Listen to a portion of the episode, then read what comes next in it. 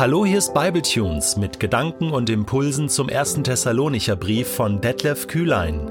Der heutige Bibletune steht in 1. Thessalonicher 5, die Verse 19 bis 22 und wird gelesen aus der neuen Genfer Übersetzung. Legt dem Wirken des Heiligen Geistes nichts in den Weg. Geht nicht geringschätzig über prophetische Aussagen hinweg, sondern prüft alles. Was gut ist, das nehmt an. Aber was böse ist, darauf lasst euch nicht ein, in welcher Gestalt auch immer es an euch herantritt. Je länger du schon mit Jesus unterwegs bist, desto besser kennst du die Stimme des Heiligen Geistes.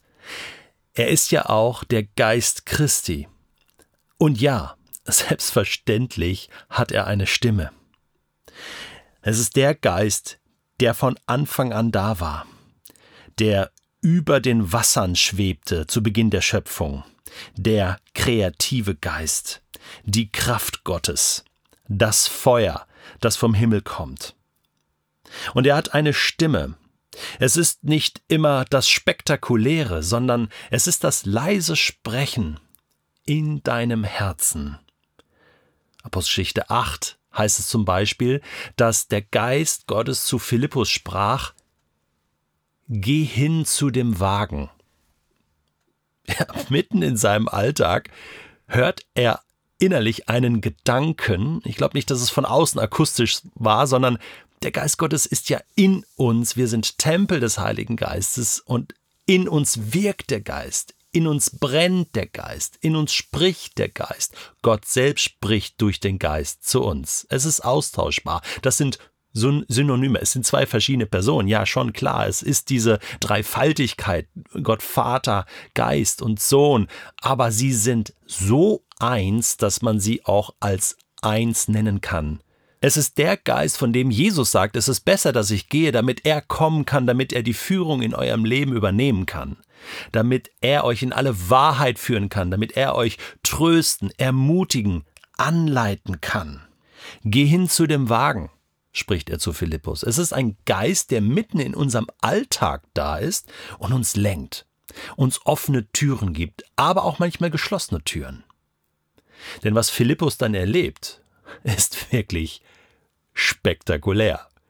Da kommt er zu diesem Wagen, er macht das also, er hört auf die Stimme des Geistes, ohne zu wissen, was passieren wird, und dann hört er, dass dieser Kämmerer aus Äthiopien in der Bibel liest, und der Rest ist Geschichte. Er kann ihm den Propheten Jesaja besser erklären. Er kann ihn taufen. Und er sorgt dafür, dass dieser Mann gesegnet und voller Freude seines Weges geht. So möchte uns der Geist Gottes in unserem Alltag gebrauchen. Und deswegen sagt Paulus, legt dem Wirken des Heiligen Geistes nichts in den Weg. Wie sollten wir auch darauf kommen, das zu tun, frage ich mich.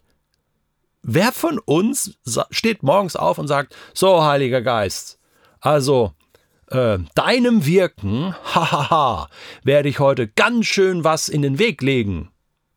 Niemand von uns tut das. Und doch muss Paulus das ansprechen, denn anscheinend passiert das immer wieder, oh ja. Ich kenne nur zu gut das aus meinem Leben, dass ich auch die Stimme des Geistes höre, aber sage, hm, jetzt nicht. Oder es wegschiebe, es unterdrücke, in anderen Übersetzungen heißt es auch, unterdrückt nicht den Heiligen Geist. Eine Stimme kann ich unterdrücken, ich kann sie ausblenden, kann sagen, nee, ich, ich, ich kann sie überstimmen, eine Stimme, mit meiner Stimme und sagen, hm, ich will aber das. Und der Heilige Geist ist ein Gentleman, er zieht sich dann zurück. Er sagt dann, okay, deine Entscheidung. Ich zwinge dich nicht, Gott zwingt nicht, denn Liebe zwingt nicht. Deswegen müssen wir sensibel sein, vorsichtig sein, legt dem Wirken des Geistes nichts in den Weg. Ein anderes Bild ist das Bild des Feuers. Der Heilige Geist ist Feuer. Eine Kraft, Dynamis. Eigentlich nicht zu stoppen. Eine Power. Kraft kam über die Jünger, Apostelgeschichte 1. Jesus betete das. Ihr sollt Kraft empfangen, wenn der Heilige Geist auf euch kommt. Aber ich kann sagen, ich will diese Kraft nicht. Ich will es aus eigener Kraft machen. Ich kann ein Feuer löschen. Ich kann es dämpfen. Und dann hört es auf zu brennen. Oder es ist auf Sparflamme.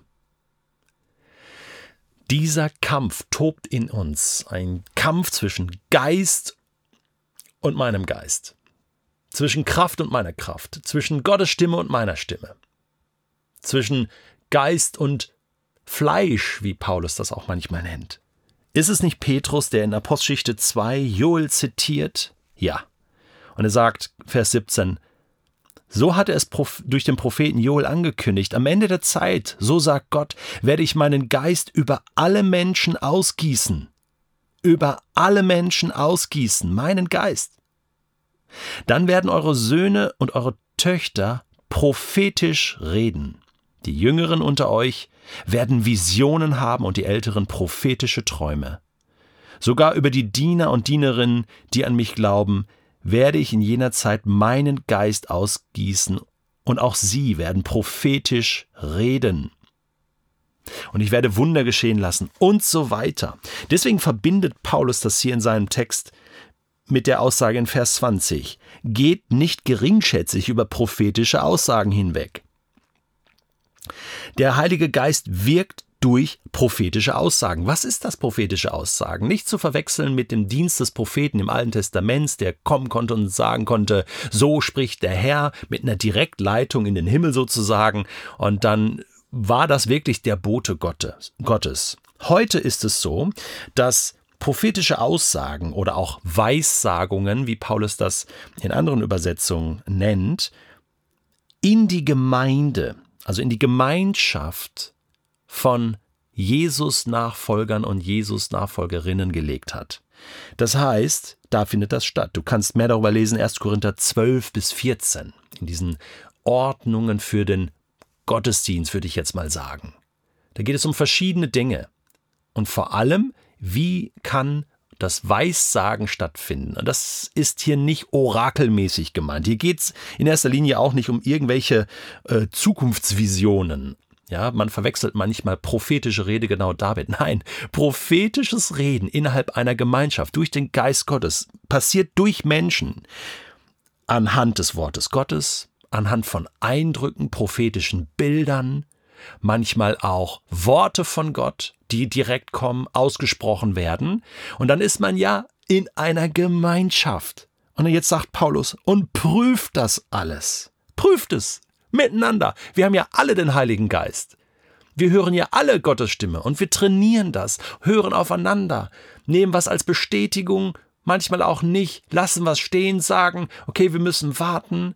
Das ist ein Training und Paulus ermutigt die Thessalonicher, das zu trainieren und zu sagen, okay, das mag euch vielleicht ein bisschen komisch vorkommen, dass da eine andere Stimme in eurem Leben ist. Ihr seid das nicht gewohnt. Ihr kennt nur eure eigene Stimme oder die Stimme eines anderen Menschen. Aber jetzt ist der Geist Gottes da.